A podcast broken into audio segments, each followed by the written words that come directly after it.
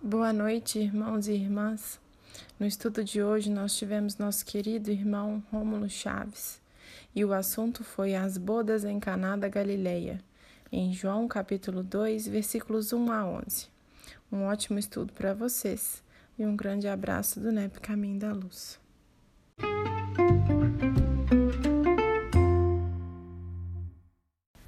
Mestre Jesus, divino amigo, mais uma vez aqui, Senhor, sintonizando contigo, com os espíritos amigos que tanto têm nos assistido nesse nosso trabalho, nesse nosso intento. Permita, Senhor, que nesse instante assim possamos permanecer sintonizados com as esferas maiores, para que possamos aurir do alto tudo aquilo que foi programado para nós nesta noite. Que tenhamos, Jesus, um banquete de conhecimento, de despertamento, a fim de que possamos, Senhor, realmente trazer para dentro de nós o teu Evangelho como norma, como bússola da nossa caminhada. Muito obrigada, Jesus, esteja conosco, que assim seja. Bom, gente, como nós combinamos, né, hoje o nosso estudo ele vai, ser, vai versar em torno das bodas de Caná, que é uma perícope que está lá em João, é exclusiva de João, nós não encontramos essa passagem em outro evangelista, então vamos ver nele. E é uma perícope assim, muito famosa por causa da, da, do milagre, né, da transformação da água em vinho, e que, devido a, esse, a essa observação, a essa, esse interesse, a gente esquece de olhar lá tantos outros ensinamentos que tem lá nessa perícope. Principalmente porque ela é é, a primeira, primeiro ato, vamos dizer assim, o primeiro evento da vida pública de Jesus, anunciando o seu messianato. E que nós vamos ver também uma participação grandiosa de Maria, a mãe de Jesus. Então, nós vamos fazer o nosso estudo. É um estudo que, além de uma exegese, ela, ele permite um miudinho, né, Rômulo? Que a gente possa estudar mais, mais assim, é, mais detalhadamente a perícope, que é, o, que é a proposta do nosso, do nosso NEP, né? o estudo pesquisa do Evangelho, é o Wildinho, nosso Wildinho aí, e nós temos certeza que dentro desses ensinamentos hoje que o Romulo vai trazer para nós, nós vamos encontrar muita coisa bacana. Eu, particularmente, gosto muito dessa, dessa, dessa perícope, porque a gente lembra que Jesus foi convidado para a festa, né? ele e seus discípulos, ele foi convidado para a sua festa, e então ele pôde fazer o milagre que, que foi feito e, e acontecer as coisas boas, como na nossa vida também, nós temos que lembrar sempre de convidar Jesus para estar no nosso meio, para estar na nossa casa, nas nossas festas, por ele estar lá, essa possibilidade de, de nos ajudar, de estar conosco, né? Nos momentos difíceis, nas dificuldades, de nos alertar. Então, o, o Romulo, você fica à vontade para usar a didática que você quiser. Né? O nosso estudo, como eu te disse, é humildinho. Então, às vezes tem uma participação, às vezes alguém intervém, né? É, complementa ou pergunta. Esse grupo é um grupo muito perguntador. Você fica bem à vontade, tá? O Rômulo, gente, ele é daqui da nossa cidade, de Patinga, um grande estudioso da doutrina, um trabalhador assim, assíduo aí da doutrina espírita e pronto para colaborar conosco aí. Ok? Fica à vontade, Romulo. Obrigado, tia. É, boa noite a todos. Que a paz do Cristo nos envolva, nos fortaleça, que os benfeitores espirituais, guias da humanidade em marcha, nos auxiliem nessa proposta de cada vez mais compreender profundamente o Evangelho de Jesus, que é a diretriz para a redenção de nossas almas dentro da eternidade. Como a tia Conceição nos falou, esta passagem ela é exclusiva do evangelista João. E ela narra o primeiro evento da atividade pública do Cristo entre nós. A gente pode considerar esta parábola como uma parábola completa. Completa no sentido dela trazer todo o sentido da evolução do ser, desde a sua simplicidade, como, é, como espíritos simples e ignorantes, a co-criadores de planetas, porque assim Jesus nos entregará ao coração do Pai. Jesus é uma alma especialista em conduzir espíritos de simples e ignorantes a anjos resplandecentes. Jesus já fez isto em inúmeros orbes. Como ele nos disse, eu sou pastor que deixo as 99 ovelhas no aprisco e vou atrás da ovelha desgarrada. A ovelha desgarrada é justamente nós, a humanidade, que desgarramos daquilo que Jesus, ó, daquilo que Deus uniu ao nos criar. Porque aí nós vamos entender primeiro o simbolismo do casamento. O que, que é que são as bodas de Caná? Por que, que Jesus iniciou por essa a sua trajetória por essas bodas? O que é, é, quando Deus nos criou, o que Ele uniu ao nosso espírito? Vamos lá, vamos requerer a participação das pessoas, já que são aí também estudiosos, né, tia? O que vocês imaginam que imaginam não, né? O que a própria doutrina espírita nos traz como referência para nós, para a nossa vida, no livro dos Espíritos, os benfeitores nos esclarecem nesse sentido que nós somos criados e Deus une ao Espírito o quê? O corpo. Hum? O corpo. Mas aí encarnou, né, tia? Eu falo a, a nossa alma, né? Então, quando é perguntado lá pelos benfeitores onde estão inscritas as leis divinas, Na consciência. É. Na consciência. Então, o que, que é o, o que é o verdadeiro casamento? É a união do espírito com a sua o quê? Consciência divina. Quando nós viemos para. Aí a gente pode pegar ainda o simbolismo do, é, do mito de Adão e Eva. Por que, que nós comemos do fruto do conhecimento e não o fruto da vida? porque somos almas que precisamos o quê? De experimentação. Então, nós encarnamos como homens e como mulheres, porque essas experiências vão cada vez nos é, amadurecendo, de modo que seremos uno. E poderemos comer da, do fruto da vida, vamos dizer assim, ou seja, nós somos independentes em relação a mundos imperfeitos. Mas como que nós iremos comer deste fruto da vida? Quando nós desvanecermos o casamento que nós temos com as questões do mundo, desejo, posses, vaidade, orgulho. Bem, o egoísmo, né? Que aí todos os outros derivam dele. O casamento com o egoísmo. Aí a gente pode pegar, ligar essa passagem com a passagem da mulher samaritana do poço de Jacó. Porque Jesus perguntou a ela: vai lá e chama o seu esposo. Aí ela foi e falou assim: ah, ele não é meu esposo. Ela falou: realmente, você já teve cinco esposos e esse com quem você está não é seu esposo.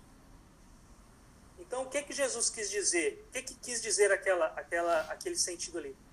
Nós casamos a nossa, é, o nosso espírito com inúmeras convenções do mundo.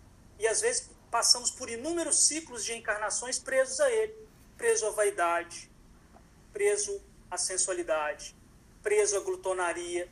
Então aí podemos juntar aí os sete pecados capitais. São casamentos o que? Relacionados à transgressão da lei. Então, depois, é, é, o que, que acontece ali para aquela moça. Jesus, que é o sexto, que é o noivo, que é o casamento. O que, é que Jesus, Jesus representa? As leis divinas. Jesus é o amor que caminha, o amor em movimento. Não é? João Evangelista diz: Deus é amor, Jesus é o amor em movimento para mostrar para nós que é possível ser perfeito pisando num orbe imperfeito. Então, o verdadeiro casamento é o nosso espírito se ligando às leis divinas. Por isso que Jesus se coloca como noivo, como aquele que deve ser desposado. Porque Jesus a gente não pode vê-lo como uma uma personagem, Jesus. Jesus é a representação das leis de amor, justiça, caridade e de renovação. Então nós deixamos as convenções do mundo e temos esse casamento verdadeiro. Por isso que é preciso também, às vezes, nós estudarmos quando Jesus fala do divórcio, porque quando ele está falando do casamento, ele não está se pautando apenas ao casamento dos cônjuges humanos. Porque senão Jesus estaria até tendo preconceito, vamos dizer assim, com aqueles que divorciam. E Jesus não, não, não é que não preocupa, né? Jesus não faz referência a coisas do mundo. Jesus só fala do Espírito, e nós veremos aqui nessa passagem. Só falam de coisas que levam a mundos de regeneração, não a questões subalternas de um mundo que para Jesus já ficou para trás, já é passado. Jesus só pensa no futuro. Então, é, é, é preciso né, que nós ressaltemos essa ideia de que o verdadeiro casamento é a união do nosso espírito às leis divinas. Então, ele inicia, né? Então, é, e aqui vamos deixar aí em aberto, tá, tia? Qualquer coisa que alguém queira dizer, fica à vontade. A gente, se não ficou claro algo, que às vezes eu vou fazendo uma referência e outra, se passou aí, alguém pode retornar que a gente, a gente esclarece melhor. Obrigada. É, então, aí junto com essas passagens completas, nós temos também é, demonstrando todo o ciclo de nossa evolução, é, tem essas bodas do Caná, os endemoniados gadarenos, nós temos a mulher no poço de Jacó e temos uma bem completa que é o filho pródigo. Né? Esta demonstra toda a evolução do ser mesmo, são passagens maravilhosas. Pois bem, então iniciando, o evangelista nos diz: E ao terceiro dia fizeram-se umas bodas em Caná da Galiléia, e estava ali a mãe de Jesus. E é bom ressaltarmos aqui o que a tia tinha falado, realmente essa presença da mãe de Jesus, da Maria de Nazaré. E a representatividade que ela, é, que ela traz nessa passagem é grandiosa, porque ela demonstra justamente a grandeza do Espírito de Maria perante a humanidade. Porque ela é este elo da humanidade com o próprio Cristo. Já dizem os benfeitores espirituais que se o caminho para Deus é o Cristo, o caminho para o Cristo é justamente Maria de Nazaré. Então, ao terceiro dia, aqui a gente tem uma, um simbolismo do número, do número 3, que tem em diversas passagens do Evangelho, que é a completude. Né? Ao terceiro dia é quando se chega em, em fechamentos de ciclos em que haverá revelações porque a nossa consciência já está preparada para o despertamento. Então, foram feitas essas bodas em Caná da Galileia. E Caná da Galileia era uma região muito simples e modesta, praticamente desértica, ah, de modo que é, ter vinho lá naquele ambiente era uma coisa extraordinária. É como se fosse é, a chegada de um evento quinquenário e que vai ocorrer algo extraordinário ali. Então, é, era muito raro, porque as pessoas muito paupérrimas, muito simples. Né? Então, ali foram realizar essas bodas. Foram também convidados Jesus e os seus discípulos para estas bodas, para este casamento. E faltando vinho, a mãe de Jesus lhe disse: Não tem vinho. Então, interessante aqui, porque a água representa o espírito simples e ignorante. E o vinho é a transcendência dessa água. É como se essa água já tivesse determinadas propriedades que levassem aos outros enternecimento, alegria, boa disposição, ou seja, a alma em condições de levar é, harmonia, ternura, conhecimentos renovadores e alegria. Não é assim? Quando uma alma destoa da coletividade, ele se torna um ser que leva onde ele, onde ele chega um simbolismo do vinho, de algo que vai, vai levar uma alegria, uma harmonia. E aqui o vinho, meus irmãos, a gente não está é, pegando o simbolismo do vinho, não de maneira alguma nas questões alcoólicas, ou que o vinho vai trazer todas essas propriedades, mas apenas o simbolismo para os humanos, né, na nossa condição, e para eles naquela condição. Então, existe nessa passagem esses dois simbolismos. Então, quando Maria de Nazaré fala para o Cristo, não tem vinho, quer dizer, ainda na terra não há homens que tenham a capacidade de levar a boa nova, de despertar os valores espirituais de maneira é, bem fundamentada e de acordo com o Evangelho. Então, olha que Jesus, às vezes, se a gente vê, pegar ao pé da letra, parece que ele está dando uma má resposta, mas não é. Jesus está falando sobre questões, é, é, as pessoas entendendo questões mundanas e ele falando a respeito de questões espirituais. Porque disse-lhe Jesus, mulher, que tenho eu contigo, ainda não é chegada a minha hora. Então, quando, é, quando Jesus responde isso, ele fala em relação a Deus. Porque quando Maria fala não tem vinho, e Jesus é o governador espiritual da terra e o responsável por levar as almas a essa transcendência, ele então responde: Olha, que tenho eu contigo? Ou seja, é, não tente requerer de mim algo que está dentro dos prazos do próprio Pai, porque a Ele eu atendo. Eu sei que não tem vinho aqui, eu sei que não tem homens nessa qualidade de vivenciar o Evangelho, mas é porque eles ainda não estão preparados para a boa nova nas suas bases fundamentais. Então, por isso Jesus disse: não é chegada a minha hora, não é chegada dele fazer essa, essa transformação que nos leva de simples ignorantes para anjos. Jesus, então, que nos fala que tudo tem o seu tempo e tudo tem a sua fase, assim como é, nos é dito lá no, no Eclesiastes, né? Há tempo para colher, há tempo para plantar, há tempo de sorrir, há tempo de chorar, há tempo de juntar pedras e há tempo de espalhar pedras. Então aqui Jesus diz que existe prazos determinados para levar esta humanidade à regeneração completa. Aí ele continuando, né? Sua mãe disse aos empregados: Fazei tudo quanto ele vos disser. E aqui, é, às vezes pé, ao pé da letra, as pessoas pensam que Maria de Nazaré está prevendo que Jesus poderá fazer o milagre de transformar água em vinho. E não é isso.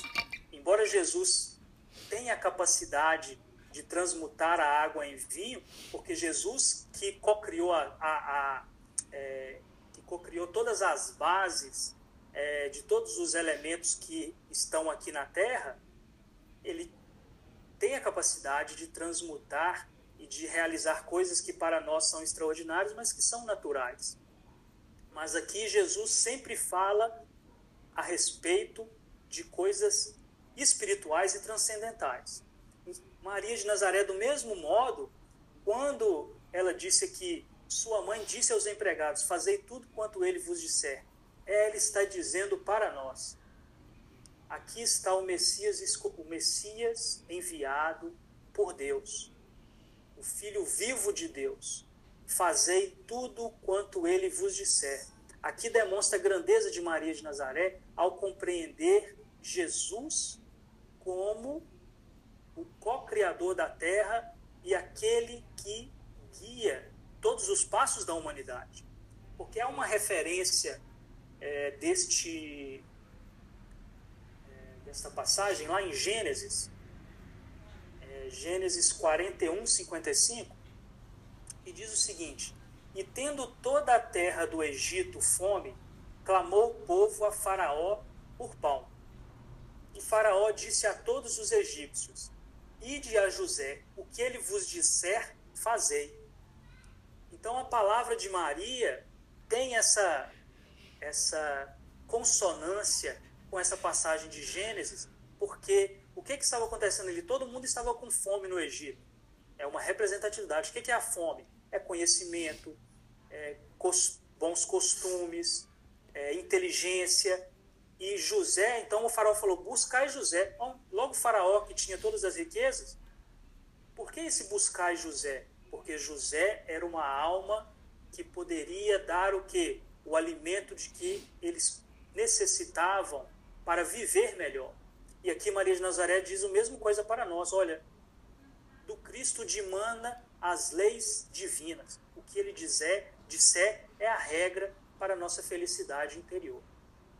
Para que nós possamos galgar planos melhores e de maior elevação. Então, no versículo 6 ali, começa justamente a, essa representação de Jesus levando-nos para a transmutação de simples ignorantes para almas transcendentais. Porque estavam ali postas seis talhas de pedra para as purificações dos judeus, e em cada uma cabiam duas ou três metretas. Disse-lhe Jesus: Enchei de água essas talhas, essas talhas, e encheram-nas até em cima. Então aqui, nós, quando nós vimos lá em Gênesis a criação do mundo, como é que foi? Deixar o povo falar aí, né, tia Conceição? Porque senão eu passo direto, né? O pessoal vai meio tímido aí. então nós tivemos o quê? Deus criou o mundo em seis dias. E no sétimo descansou, não é isso? Quer dizer que nós temos seis ciclos evolutivos até descansar na condição divina no coração do Pai, integrados à lei divina. Porque Jesus nos pegou, vamos dizer assim, né, gente, falando representativamente, das mãos do Pai e nos entregará o seu coração. Ou seja, nós estando em total harmonia com as leis divinas. Então, precisa desses seis ciclos de evolução, certo? Inclusive, há uma passagem extraordinária que fala perfeitamente, exclusivamente sobre a mediunidade, né, que todos os grupos mediúnicos deveriam estudar profundamente, é, que é a subida no Monte Tabor. E ao começar a passagem, diz assim: Após seis dias, Jesus chamou João, Pedro e Tiago e subiram ao monte. Não é isso? E esse, o que, que esse após seis dias? Quer dizer que esses três apóstolos já tinham completado os ciclos e por isso poderiam o quê? Subir ao monte e realizar a sintonia com o alto. Por que, que Jesus não chamou todos os outros discípulos? Por que, que chamou apenas os três? E depois, quando eles descem do Monte Tabor, está tendo mediunidade lá embaixo também. Não, é? não aparece um rapaz endemoniado que cai no fogo e na água. Aí Jesus o que, que diz para os discípulos que não conseguiram expulsar aquele demônio? É preciso muita, muita fé e oração. Pois bem, né? Só, só é, é, falando a respeito desse simbolismo é, dos seis ciclos, então ele remete em outras passagens também. Então, é, estas seis metretas, o que, que quer dizer? Então a metreta era onde se colocava água para que os judeus se limpassem. Né? É um local de purificação. E o que, que Jesus está fazendo, conduzindo as nossas almas em inúmeras encarnações? Não é purificando-nos? Então, cada um de nós estamos num ciclo destes seis, numa dessas metretas. E Jesus então falou: olha, enchei ela d'água. Então, enchei ela d'água é justamente ao dizer que a nossa evolução começa onde? Lá em Evolução em Dois Mundos de André Luiz. Na água. Nossa evolução começa na água. E é. toda a encarnação nossa, nós recapitulamos todas as fases, né? No, no útero materno. De modo que, quando nós encarnamos, nós estamos o quê? Com, é, com o esforço de buscar um novo patamar. A próxima metreta, vamos dizer assim, né? Até completarmos a sexta e sermos, vamos dizer assim, vinculados ao coração do Pai. É, e então foi falou, né? Encheu ela até em cima e disse-lhe: Tirai agora e levai ao mestre Sala. E levaram. Então, olha que extraordinário que Jesus nos dá a tranquilidade de onde quer que estejamos hoje. E por isso que nós devemos também respeitar os nossos irmãos que estejam em qualquer nível de ignorância, porque isso faz parte da evolução, que todos nós seremos almas de escola, almas de renovação espiritual, almas transcendentais. Jesus deixa a promessa divina de nos levar de simples ignorantes até almas redimidas. Veja que quando Jesus, é, quando Jesus foi perquirido, antes, é, pouco antes dele ser levado ao martírio, que ele fez uma, uma palestra na sinagoga, e, e então os judeus perguntaram a ele: então quer dizer que você é maior do que o nosso pai Abraão? E Jesus respondeu: Em verdade vos digo que antes de Abraão o ser, eu já o era. Quer dizer, Jesus foi a alma que regeu Abraão desde simples e ignorante até ser Abraão. E trouxe Abraão para cá para ser o fundamento do evangelho neste orbe. Então vejamos que que extraordinário. E um dia também nós seremos essas almas e seremos fundamento da ligação da terra com a espiritualidade superior e com o próprio Pai em um orbe.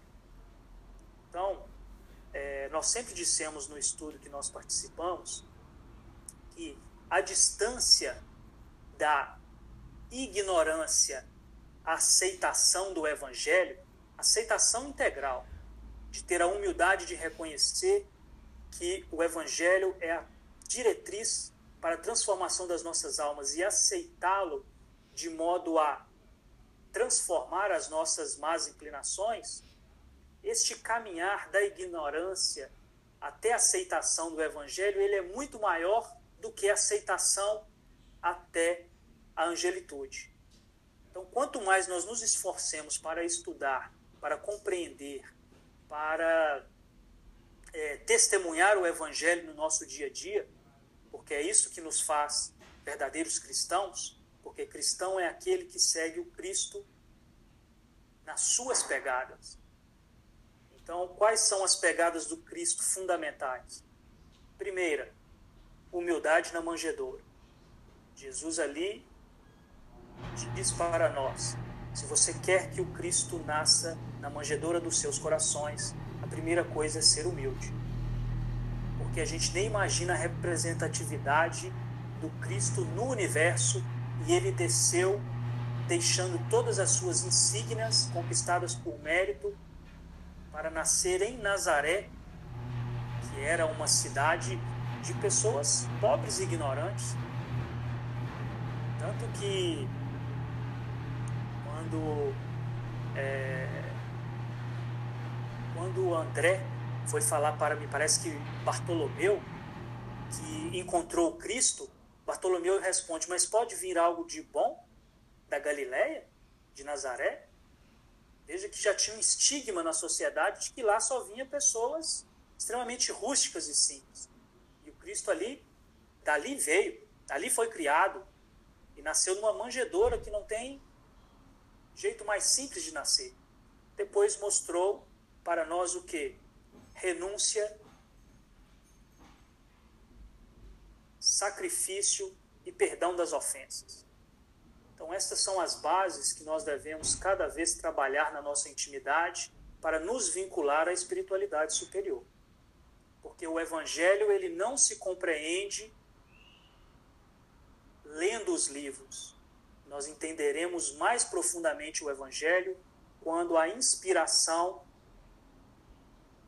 dos benfeitores espirituais e guias da humanidade em marcha vir até nós, porque diminuímos os nossos arraigamentos e expandimos a nossa consciência. Tio, vou dar uma abertura aí pro pessoal, né? Até aí tá tudo tranquilo? Como é que tá? tá... Eu acho que tá tranquilo, Romulo, porque quando alguém quer complementar, quer fazer uma pergunta aí, ele se manifesta. Se ah, alguém estiver tá. querendo, a gente pode ficar à vontade, tá? Complementar alguma coisa, perguntar e vamos aproveitar o bom. Hum. Perfeito, tia. É porque os estudos no CEAP lá, o pessoal é um pouco mais acanhado. Quando ele vê que a gente está falando, eles vão, ah, eu vou ficar quieto. Aí eu meio que incentivo eles a participar. Mas o pessoal aqui já está mais habilitado à participação, então pode ficar à vontade, tá, pessoal? Pois bem. É, então veja só. É, então eles levaram este vinho ao mestre Sala. E logo que o mestre Sala provou a água feita vinho, não sabendo de onde viera, se bem que o sabiam os empregados que tinham tirado a água, chamou o mestre Sala ao esposo.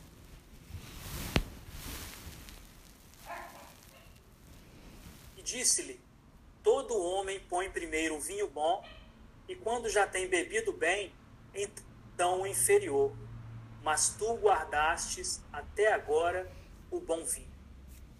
Então nós vemos aqui que a partir desta transformação que for, é, que for realizada em nosso espírito, nós seremos levados a trabalhos em outros orbes ou em outros ambientes, e quando as pessoas virem a, a grandeza da nossa capacidade, da nossa maturidade, o que podemos trazer de revelação, até mesmo as almas que ali estão trabalhando para o progresso daquele orbe ficarão. É, é, vamos dizer assim, não, é, não espantadas, né? elas vão ficar surpresas por ver como que conseguiu Cristo realizar o trabalho em nós de modo que já poderemos testemunhar a humildade, a inteligência e a renúncia a qualquer coisa exterior, porque teremos uma vida tão somente interior. Porque, como disse lá é, na passagem da mulher samaritana do poço de Jacó, que Jesus disse o quê? Que nós, que ele lhe, dá, lhe dará água né, para, para a mulher samaritana que jorrará para a eternidade. Então, quando nós somos homens ainda sequiosos pelo mundo, a gente quer que jorra tudo para cima de nós, né? Dinheiro, prestígio, acumulação, sensações. E cada vez mais nós acumulamos essas coisas, maior necessidade e maior ansiedade despertamos. Porque as a, as sensações do mundo elas são insaciáveis, vamos dizer assim. Elas nos tornam insaciáveis. porque elas nunca nos trazem uma paz interior, porque ela regala apenas o ego e o corpo. A consciência espiritual ela fica confrangida. Agora, quando nós integralizamos pelos conceitos do Cristo, aí nós já não precisamos de nada, porque a vida já nos traz pelas suas leis aquilo que precisamos, do mínimo para viver dentro da tarefa que nós temos, onde nós somos chamados. Então é nós que jorraremos a água. É nós que iremos o que descedentar os outros. Por isso que Jesus disse à mulher do poço de Jacó: Se você soubesse com quem falas, não era você que dava água, mas você que pediria, e eu lhe daria a água da vida eterna.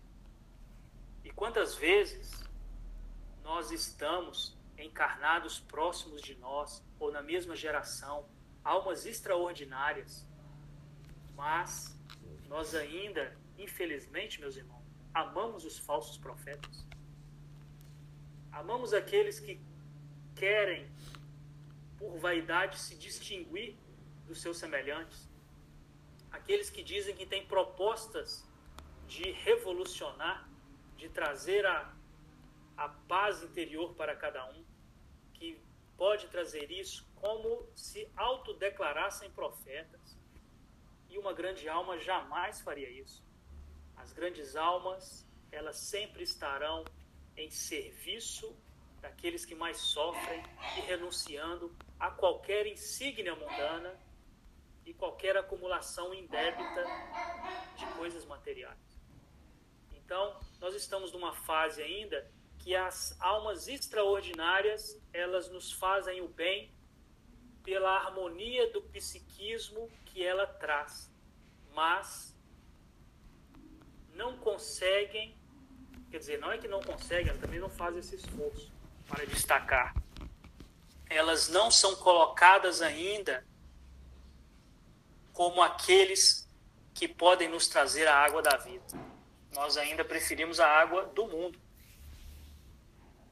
É, então, nesse sentido, nós devemos aí até mesmo ressaltar a importância disso, né, tia, porque o próprio Evangelho disse que haverá muitos falsos profetas que enganarão, se assim possível, até os escolhidos, para nos atentarmos sempre a essas características, para seguirmos porque, na verdade, nós sempre seguimos o Cristo, não seguimos homens.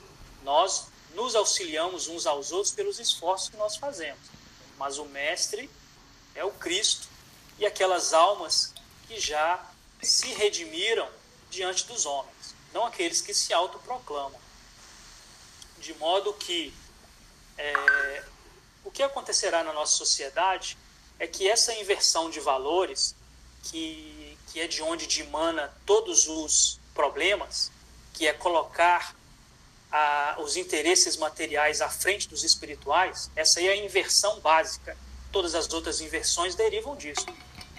É, quando nós passarmos a essa nova fase, que própria, a própria pandemia faz parte desta, é, desse toque do Cristo para a vinda de uma nova era, onde as questões espirituais serão as, vamos dizer, preocupações entre aspas, por não ter uma palavra, uma outra palavra que busque esse sentido, mas o sentido das nossas vidas, de todos do orbe, retornará às questões espirituais e as, as questões materiais serão secundárias. Quando isso ocorrer, essas grandes almas serão ouvidas por todos nós digamos assim, né?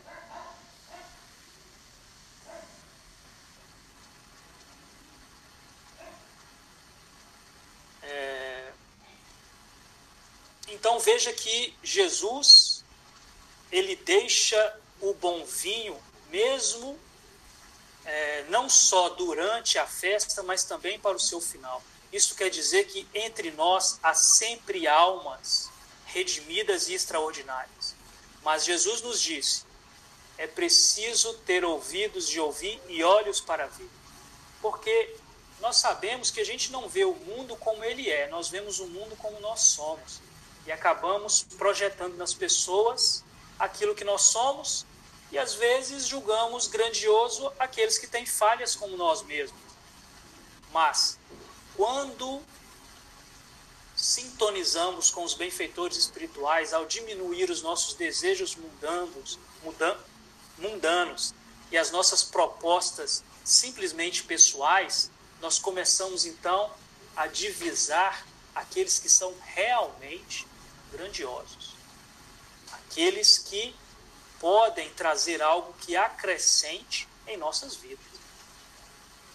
Então é preciso que entendamos o Evangelho para mudar o nosso olhar e assim nós podemos divisar tão mais profundamente o Evangelho como também as pessoas.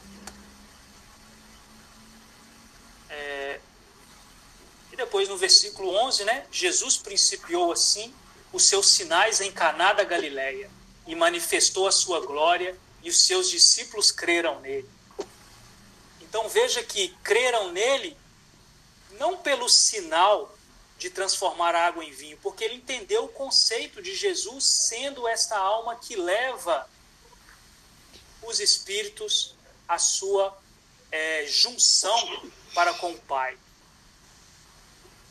Depois disso, desceu a Cafarnaum, ele e sua mãe e seus irmãos e seus discípulos, e ficaram ali não muitos dias. Então aqui nós temos, é, é, quando fala ele, sua mãe, seus irmãos e seus discípulos, irmãos, todos aqueles que eram vinculados ao parentesco de primeiro, segundo grau ou que comungavam da mesma ideia eram chamados de irmãos. Nós temos aí também um livro extraordinário sobre Maria de Nazaré, na verdade único, né? de João Nunes Maia, em que traz a trajetória e a grandeza do Espírito de Maria, porque ele nos deixa claro que Maria de Nazaré não é um espírito que só triunfou é, na evolução de um planeta do nível da Terra, mas em outros e outros orbes, né? vários orbes. Ela realmente desceu junto com os discípulos de orbes extraordinários. Então eram almas redimidas que durante o evangelho demonstra algumas, vamos dizer assim,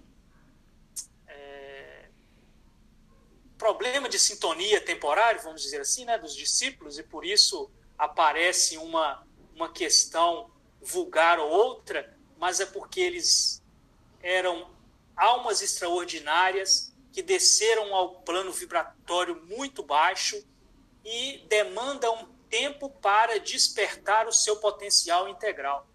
E isso só aconteceu lá no Pentecostes. A partir o Pentecostes é justamente aquela aquele evento em que as línguas de fogo descem sobre eles, isso representa o que a sintonia deles com os guias da humanidade em marcha. Depois nós podemos ver em Paulo e Estevão qual que eram as características e a postura dos discípulos. Eram almas extraordinárias, extraordinárias mesmo, né? De outros orbes. A fé, a maturidade, a grandeza de Pedro é inenarrável, né? chega a nos emocionar ao ler aquele, aquele romance de Emmanuel. Bem, tia, a gente chegou aqui ao final, né? Se alguém quiser complementar ou trazer alguma argumentação ou perguntar algo, a gente, se estiver na nossa condição, né, a gente pode dizer algo me chama assim, muita atenção aí nessa, nessa passagem, né, Rômulo? Exatamente o papel de Maria, como mãe, como, como se tivesse assim, vigilante diante da tarefa do filho na terra. A gente pode, pode encarar dessa maneira, quando ela o alerta, né, que tá, tá, não tem vinho, vamos, vamos, pode fazer alguma coisa. A gente pode encarar dessa forma, como se ela tivesse atenta ao, ao messianato dele? É, ô tia, é, assim, Jesus, ele tem, é, vamos dizer assim, olha, quando, quando Deus é, colocou nas mãos do Cristo, nas mãos figurativamente, né? Nas mãos do Cristo, a, uma parte do sol como bola incandescente para formar a terra, é como se o Cristo envolvesse toda a Terra com seu magnetismo. Então ele sabe detalhadamente e perfeitamente tudo o que ocorrerá e o momento certo e como regerar e o que fazer. Então aqui demonstra que Maria sim compreendia quem era o Cristo e o que ele faria por todos nós. E ela nos alerta, porque o Cristo realmente não precisa, vamos dizer assim, de ser atentado em algo. Né? Jesus é perfeito. Às vezes eu vejo as pessoas dizerem algo como ah, como se é, é, Jesus tomasse alguma medida na Terra. Vamos dizer assim, ah, Jesus é, permitiu a pandemia porque senão aconteceria outra coisa. Meu Deus, meus irmãos. Jesus já tem todo o cronograma perfeito. Jesus é paz, a sabedoria integral. Tá tudo na. Jesus falou: o Pai colocou todos os poderes do céu e da terra sobre as minhas mãos, sobre a minha égide. Então ele está regindo dentro de uma maestria perfeita. A pandemia, ela já estava programada é, dentro do cronograma de renovação da Terra para realizar, é, para passar para um mundo de regeneração. Então está tudo em perfeita harmonia com o projeto do Cristo. Como nós dissemos, Jesus é uma alma especialista em levar orbes saindo da mão do Pai até a sua angelitude, né, a sua transformação. Tudo que há aqui foi criado por é, vindo da mente do Cristo o que há na terra. Então, o que demonstra para nós aqui, né, tia, é a grandeza de Maria de compreender Jesus, a sua missão e dizer para nós: olha, siga ele, porque esse é o caminho, a verdade e a vida. Tudo que ele disser, faça. Né? Veja que no próprio livro Maria de Nazaré, é, Miramês fala que Maria rogou ao Cristo e a Deus que lhe deixasse, se ela tivesse algo de diferente das mulheres no mundo, que deixasse apenas a solicitude materna, que apagasse. Porque pensa bem, Maria, vamos, oh, tia Conceição, se é, vamos dizer que Jesus é um doutor em, em PhD e Maria de Nazaré formou o segundo grau, mas na, mas na quinta série os dois são extraordinários, não é não? Quem está na quinta série ali tiver uma aula quem é um PhD, quem, quem formou o segundo grau, vai achar que os dois são extraordinários. Então Maria de Nazaré não queria nada que ressaltasse dos valores que ela já tinha alcançado na eternidade e apenas servir ao Cristo em auxiliando a humanidade.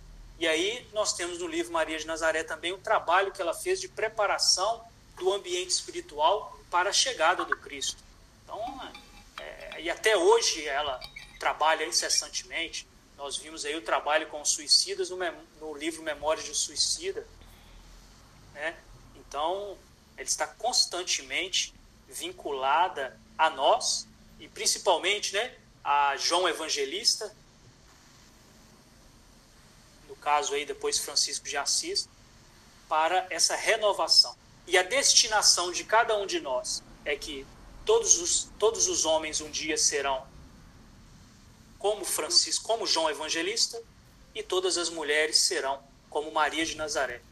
Porque aí é como nós temos no simbolismo do é, de Adão e Eva, né? quando eles são expulsos do paraíso, o homem e a mulher, e depois eles se integralizam aos pés da cruz João e Maria, ali há o fechamento, em que Jesus diz para, é, para Maria: mulher, eis aí o teu filho, filho, eis aí a tua mãe. Quer dizer, você, é, Jesus fechou o ciclo de evolução e mostrando a destinação nossa, que sa, saímos simples e ignorantes, como Adão e Eva, de representatividade, né? questão de representação, precisando de muitas encarnações mas um dia nós seremos o quê? Espíritos de alta hierarquia, como João Evangelista e como Maria de Nazaré, que são aí é, os exemplos máximos para chegarmos até o Cristo. Ô, Ron, tem uma pergunta aqui da Lucy, que ela está com dificuldade lá no microfone dela. Certo. Ela pergunta o seguinte: é, se, nós, se, podemos então dizer que a pandemia é o ceifador que vem separar o joio do trigo? Ô, ô tia, é o princípio, né? É, ainda haverá, para que haja renovação da terra, inúmeras outras circunstâncias que vá haver se realmente esse, esse, esse ceifador. Nós ainda não estamos no momento de, de, de esta, é, desta levada, de, de levar em massa espírito para outros orbes, embora iniciou. Realmente, a pandemia é um desses eventos para desarticular as forças das trevas. Né? Porque aí você retira aquelas mentes que estão. Não quer dizer que todo mundo que desencarnou, Tati, pegar o pedal. Nem todos que desencarnaram estão nestas circunstâncias. Mas todas as mortes em massa ela é uma desarticulação das trevas exteriores, porque retira é, do ambiente terreno aqueles que causam desarmonia e que dão guarita para a atuação destes irmãos nossos que estão nas esferas exteriores, nas, das trevas exteriores e que diminui a sua força, vamos dizer assim, né? Não é que diminui a sua força, é que os tempos são chegados e a e há a diminua, diminuição das influências desses espíritos. Mas aí é um dos primeiros eventos. Nós teremos aí muitos eventos é, da própria natureza que vão também em diversos continentes levar situações aí de mortes em massa. Quando houver essas catástrofes, que aí é quando nos é despertado é, a, verdade, a, toda tragédia nos traz uma comoção íntima muito forte. E essa comoção forte nos faz desvanecer as ideias exteriores, né? Às vezes eu estava lá querendo fazer tudo por uma promoção no, no, no, no, na, minha, na minha empresa e estou lá brigando, é, perseguindo, isso e aquilo. Aí quando ocorre uma tragédia muito grande no meu vizinho, aquilo ali parece que enfraquece. Assim, Nossa, mas isso não faz sentido isso. A vida é tão passageira, tão efêmera. E quando ocorrer essas comoções coletivas, essas grandes almas que não são hoje visíveis, porque os falsos profetas tomam os postos dianteiros para é, vender superficialidades, né? de modo que estes não daremos atenção para estes e essas grandes almas nos trarão a água da vida e aí nós teremos a encarnação aí desses grandes homens do passado, Buda, Pitágoras, Confúcio e por aí e por aí vai, né, tio?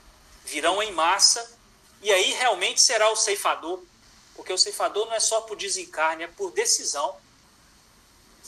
Porque as almas empedernidas não seguirão e um dia eles irão desencarnar e não voltarão para aqui mais. E aqueles que seguirão com essas almas, aí Sócrates, Platão, Aristóteles, os iluministas, vão encarnar todos, Chico. Então este será o verdadeiro ceifador, porque determinará esta, é, essa decisão. Agora decidirá, assim como lá nos, é, nos endemoniados gadarenos, eles estão saindo da caverna e se depara com Cristo. Então é uma decisão. Você vai seguir com Cristo ou vai seguir com os porcos para o mar? Os porcos representando as paixões primárias do ego. Então aqueles homens, olha só, é como nós saindo da caverna tivemos inúmeras encarnações, amadurecemos de modo que nós reconhecemos o Cristo. Veja que aqueles endemoniados gadarenos, quando eles saem da caverna, eles falam assim: Ó, oh, o, que, o que você está fazendo aqui não é chegada a nossa hora. E sabia quem era o Cristo? Sabia a proposta de Jesus e que Jesus haveria de redimir as almas, mas preferem o que? Os porcos. E aí cai nas águas, que é o que? Inúmeras encarnações. A água representa aí inúmeras reencarnações. Mas aí mesmo assim há um alento ali naquela passagem, porque Jesus, é, porque diz que os porcos morreram. Ou seja, Jesus nos guiará mesmo nessas inúmeras reencarnações para matar e aí matar no sentido oriental, não ocidental, no sentido oriental, é retirar o mal de nós. No ocidental é matar, matar o bicho. Não é matar o bicho. Né? É matar a animalidade que há em nós, como há lá também no Apocalipse, que é que Jesus, no final, o cordeiro mata a besta. Então, matar a besta é justamente isso. É retirar a, anima, a animalidade dos nossos corações. Gente, alguma coisa? Alguém quer perguntar, quer acrescentar? Ficou sem entender? Eu achei muito bom a explicação aí. A gente é, é uma passagem que nós precisamos tirar o foco de milagre, né, né Rômulo? A gente precisa tirar foco do milagre dessas, dessas passagens e descobrir realmente o significado real para nós enquanto caminheiros aí da evolução, né? E esses estudos nos permitem isso aí mesmo. É muito bacana a gente entender essa postura de Maria, porque da mesma forma, sabe, Romulo, quando Maria foi buscá-lo no templo, que ele foi pregar fora da hora, e chega aqui também essa, esse momento em que ela mostra para ele a questão do vinho, a gente fica pensando, né? A gente tem esses questionamentos. Será que Jesus precisava tanto assim de direção de alguém? Mas a gente entende no final que tudo, todos, tudo que cerca a vida dele, o ensinamento é para nós, né? Para nós. Todos os acontecimentos da vida dele, desde a manjedoura até a cruz, é um ensinamento para nós. Ali tem não precisava de passar aquilo ali, mas é para que nós possamos entender aquela, aquela participação, né? Eu fico a dúvida aqui, por exemplo, no versículo 5, que a mãe dele fala que não é chegada a hora. E como, aí ele faz essa transformação da água em obediência à mãe ou pela segurança que ela passou para ele? No versículo 5. Versículo 5, sua mãe disse aos empregados, aqui é. no caso aos empregados, né? Fazei não, tudo ah, quanto não, ele vos disser. Não, é pois é. É assim, o que quer de mim? Minha hora ainda não é, a minha hora ainda não chegou, entendeu? Hum, Aí quer dizer, ele fez em obediência à mãe essa transformação ou ainda tinha um ponto de interrogação ainda, que não é o caso? Ah, tá. É, o que aconteceu aqui é como Jesus sabia que ainda não tinha é, uma ressonância com os corações dos homens, porque eles ainda eram embrutecidos, como ele não poderia fazer essa transformação na nossa alma, porque seria, é, vamos dizer, forçar as consciências, né? Isso não é da lei. Então, como Jesus não poderia fazer isso nas nossas almas, ele foi e explicou como que será, mas que precisa das etapas, dos seis ciclos e assim por diante, né? Então ele explicou teoricamente. Aí Jesus não, é, é, Jesus fez para todos nós. E aí é aqueles que têm olhos de ver que vejam. Então os discípulos entenderam dentro de, de aquilo que nós dissemos aqui, de que Jesus é essa alma que regerá os homens dentro da sua condição e no momento correto. E por isso que creram nele. Agora, todos os homens que estão ali é o que a tia Conceição fez, falou, só ficou alegre pela transformação da água do vinho, porque tinha mais vinho. Né? É, cada um entende, a gente entende o evangelho de acordo com o nosso coração. Tem uma passagem da vida de Buda que é bastante interessante, Cristina, que diz o seguinte: é, quer dizer, da vida de Buda não, é que fala sobre o budismo. É, que disse que um mestre ele saiu um dia no terreiro e estava lá o seu discípulo é, na, na posição de lótus debaixo de uma árvore. Ele olhou de manhã e o discípulo estava lá. E ele foi, voltou para dentro. Chegou na hora do almoço, estava lá o discípulo do mesmo modo, na posição de lótus. E voltou à tarde, ele estava no mesmo, do mesmo modo. Ele foi, chegou, tocou no discípulo e falou assim: O que, que você está fazendo aí? Ele falou assim: Olha, eu estou aqui entrando em meditação profunda para eu chegar à condição de Buda. Então o mestre foi, pegou uma varinha, deu uns, deu uns petelecos na cabeça dele e falou assim: Você nunca se tornará um Buda assim. Levanta daí e se torne um homem bom. Então, primeiro, né, é, a, a, as coisas principais. Como nós Ação, né?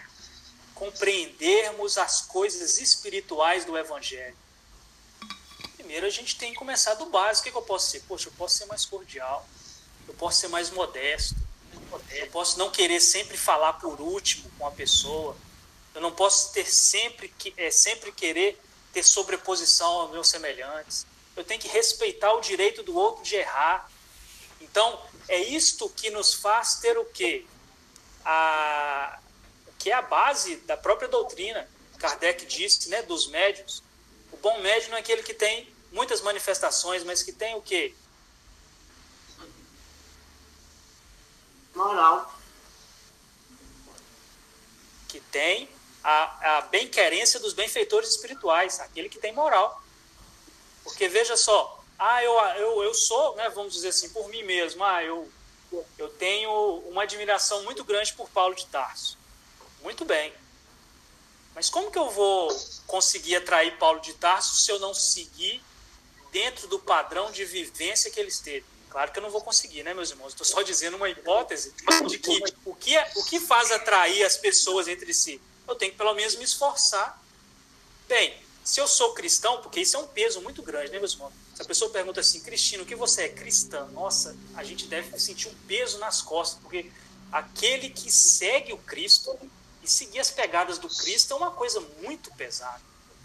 Então, é, aproximar, é, aproximar o Cristo é seguir as suas pegadas. Não tem como. Como que eu posso é, é, é, é entender que onde quer que nós estejamos, o Cristo está ao nosso lado? Eu estou conversando com meu chefe, com a esposa, com o filho, com a pessoa na rua. Jesus está ao lado. Então, Jesus falou assim: onde estiver dois ou mais reunidos em meu nome, eu ali também estarei.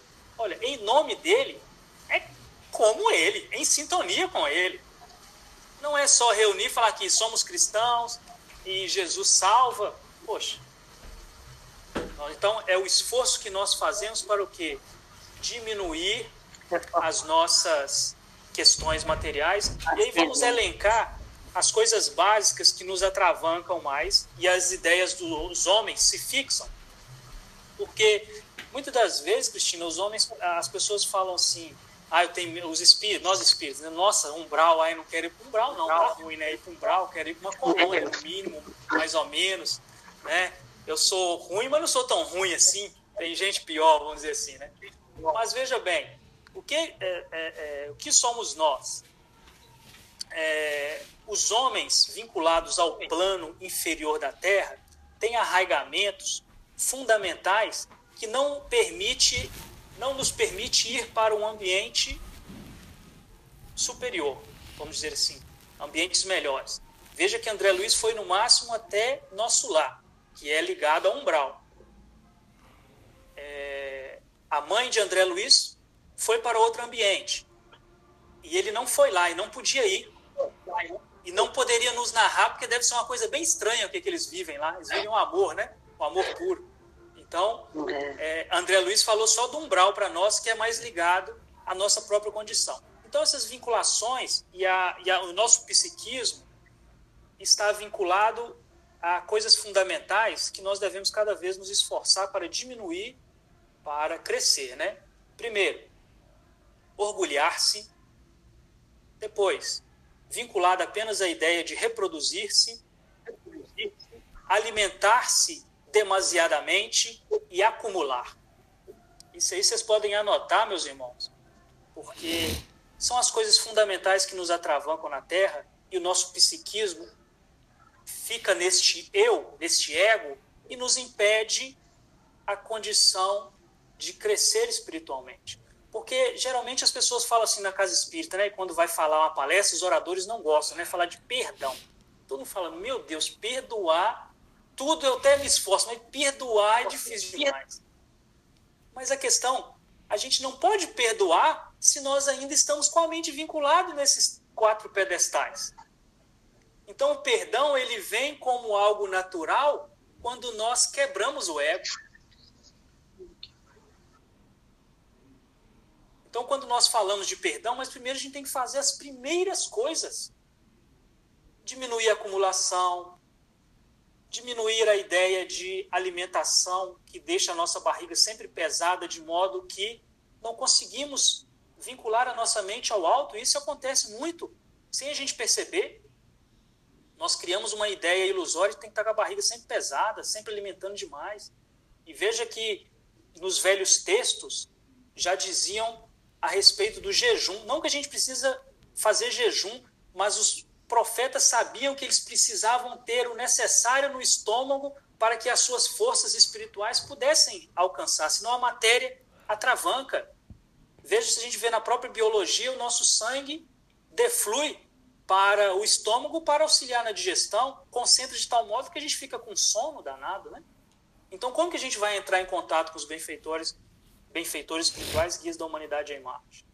Do mesmo modo, se nos vincularmos à ideia do prazer sensorial simplesmente pelo prazer, sem vinculação alguma, sem, é, é, é, sem proposta alguma espiritual, ou mesmo na ideia de sempre orgulhar-se. Ah, nossa, eu consegui isso porque eu estudei demais, é porque, é, porque eu, eu, eu sacrifiquei isso, porque eu me dediquei isso. Poxa, a pessoa está sempre contando a sua história, falando de si mesmo. Mas tudo que nos foi dado foi por Deus. Deus nos deu a, a, as oportunidades de encarnar, nos deu esse, mais essa oportunidade, nos deu a capacidade de inteligência. Por isso que, quando fala no Evangelho, dai de graças aquilo que de graça recebestes, é, a gente vincula aí a questão da mediunidade, mas é tudo. O que, que nós temos hoje que não nos foi dado de graça? E por que nós não podemos fazer algo de levar isso de graça para os outros? Veja que Allan Kardec dava cursos gratuitos para as pessoas, antes de ser Allan Kardec, né, de ser conhecido. Ele formou uma, uma, uma escola na sua própria casa. Porque ele sabia, poxa, esse conhecimento foi Deus que me deu a oportunidade de ter, de meus pais me, ter, ter, é, me darem esses estudos, de, esse, de levar a isso, aquilo, aquilo outro. Mas dentro dos próprios lares nós formamos seres egoístas que vão reproduzir outros lares mais egoístas ainda, né? Então é nesse esforço que nós devemos buscar sempre no Evangelho a ideia espiritual, porque é isso que ele traz para nós. E por que, que Jesus fala por parábolas? Justamente para cada um no seu nível compreender. Você veja que quando lá no livro Paulo Estevão, quando é, quando o Estevão, né, Aí ele já estava com o nome de Estevão. Quando ele leu o livro de Mateus, alguns excertos, excertos do livro, ele chorava copiosamente. Olha o que, que tirou daquela alma aqueles dizeres. Você acha que ele entendeu só as letras? Ele entendeu toda a essência do Evangelho. E sabia que o Cristo, sem conhecer o Cristo, ele sabia que o Cristo era o Messias. Então, isso também traz para nós, tia e Cristina e pessoal, uma coisa extraordinária, porque hoje nós temos muitas obras é, de qualidade literária e espiritual duvidosa que são escritas por espíritos, mas não espíritos redimidos, né? São escritos por espíritos que estão aí vinculados à própria terra. E que. É, como que a gente identifica? Porque às vezes vem com umas ideias mirabolantes aí, né? E eu acho extraordinário como que hoje tem tantas pessoas difundindo aí é, ideias tão simples para transformar almas nossas que estamos há milênios caminhando, procurando aí a humildade, procurando a renovação e não consegue. Aí as pessoas querem, com um seminário, trazer para nós, entregar para nós essa, essa, este valor, vamos dizer assim. Então, como nós iremos identificar que algo é, é coerente com a espiritualidade superior ou não. Porque trazem muitas novidades, mas que na verdade são bem antigas, que já não deram certo em outras épocas, mas alguns acham que é novidade. Bem, é simplesmente nós passarmos pelo crivo de é, o que essa proposta e essa ideia eleva o meu espírito na pátria espiritual. O que essa proposta me torna mais humilde, me, me auxilia em renunciar às questões do mundo e a renovar a minha alma. Pronto. Se esse conceito está vinculado a isso, vocês até, né, ô tia Conceição, se anota todos que tiverem aí, manda para mim, tá? Do pessoal aí. Você pede isso para escrever no caderno, porque me interessa. É, me interessa. Agora, há muitas novidades aí que não são novas, já, já, não, já não passaram pelo crivo de outras eras e as pessoas ainda querem, né? É como, é como lá no, no livro do, é, do André Luiz, O Nosso Lar. As pessoas estão querendo comer carne lá no plano espiritual, tia Conceição. É cada coisa, né? As pessoas estão querendo inventar coisa que não faz sentido. Não tem corpo, não tem estômago, mas quer carne. Então, às vezes, não, as pessoas estão aqui assim. Quer chegar no plano espiritual, é com carro zero, com cinco mansões, é todo mundo aclamando. Meus irmãos, não é esse o caminho. Os profetas demonstraram as grandes almas. Não é por aí, né? O próprio Cristo. Né? Ô, ô Romulo, nossa, muito obrigado, tá? Muito obrigado pela sua exposição. Eu que agradeço. É, depois a gente vai ver se você tem como vir com a gente aqui mais uma vez ainda esse ano. Nós, ah, nós estamos, nós estamos assim com a nossa agenda de novembro tranquila, mas dezembro a gente está vendo ainda como que vai fazer com esses férias, né? Como que vai ser. E, mas nós agradecemos muito, tá? O, o, o nosso estudo é esse aqui, é o 31 estudo nosso online que a gente está tá fazendo e tem sido muito bom, sabe? Essa, o miudinho é muito bom, né, né Claro, com certeza. é muito bom. Seja ele com qual nome for, ele é muito bom. Ele traz para a gente uma, um agradecimento muito grande. Muito obrigada, a gente agradece imensamente, tá? A sua, a sua participação aí. E depois nós vamos te chamar outra vez. Semana que vem, gente, o nosso companheiro, nosso irmão Simão Pedro, ele vai estar conosco, fazendo para a gente a perícope lá sobre a, a, o cego Bartimeu. Então, ele vem fazer para a gente um estudo dessa parte. Simão Pedro, né, que esteve conosco na Semana Espírita e que já esteve conosco aqui outras vezes. Então, ele vem fazer o estudo para nós sobre essa parte. Depois eu encaminho para vocês lá a perícope certinha, para a gente já dar uma, dar uma avaliada, dar uma estudada, né? E, e aproveitarmos mais a presença dele aqui conosco. Tá bom? É, mais uma vez, né? Eu falei no início, mas nem todos estavam aí. O João Marcos fez o último estudo para nós estar hospitalizado com Covid. Não estava passando bem ontem Hoje deu uma melhorada, mas foi pra, pra, precisou ser hospitalizado e lá no Espírito Santo. Então, para a gente vibrar para ele, né? Vibrar por ele é, também. E assim como para todos que estão nesse, nesse, nessa onda aí, né? Nesse momento aí difícil. Nós vamos então agradecer. Alguém quer falar alguma coisa? Quer perguntar alguma coisa? Vamos então fazer a nossa prece, agradecer a Jesus. Rômulo, mais uma vez, muito obrigada, tá? Nós estamos juntos aí nessa de, de miudinho, viu, irmão? Certeza. Onde? É, onde... É de miudinho, né? Que nós estamos juntos mesmo, na, na essência da coisa, tá? Precisando, nós estamos aí. Vamos lá fazer a nossa prece. Mestre Jesus, querido amigo, assim, Senhor, agradecidos mais uma vez por essa assistência tamanha que nos concede em todos os momentos da nossa vida e nos trazendo, Senhor, tamanhos ensinamentos, nos, nos apontando os caminhos, iluminando-os para que nós possamos errar o menos possível. Faça-nos, Jesus, enxergar esta sua luz, para que possamos acendê-la dentro de nós e assim, Senhor, pelo bojo, acender o nosso lado, acender ao nosso redor. Muito obrigado, Senhor Jesus. Que essas bênçãos, que essas vibrações se façam em todos os corações, nos lugares onde haja dor física e moral, que nós possamos ser parcelas de contribuição nessa harmonia, nessa paz, em tudo que nós necessitamos para enfrentar estes momentos de transição que vivemos. Muito obrigada, mestre. Que faça conosco sempre que assim seja. Gente, muito obrigada.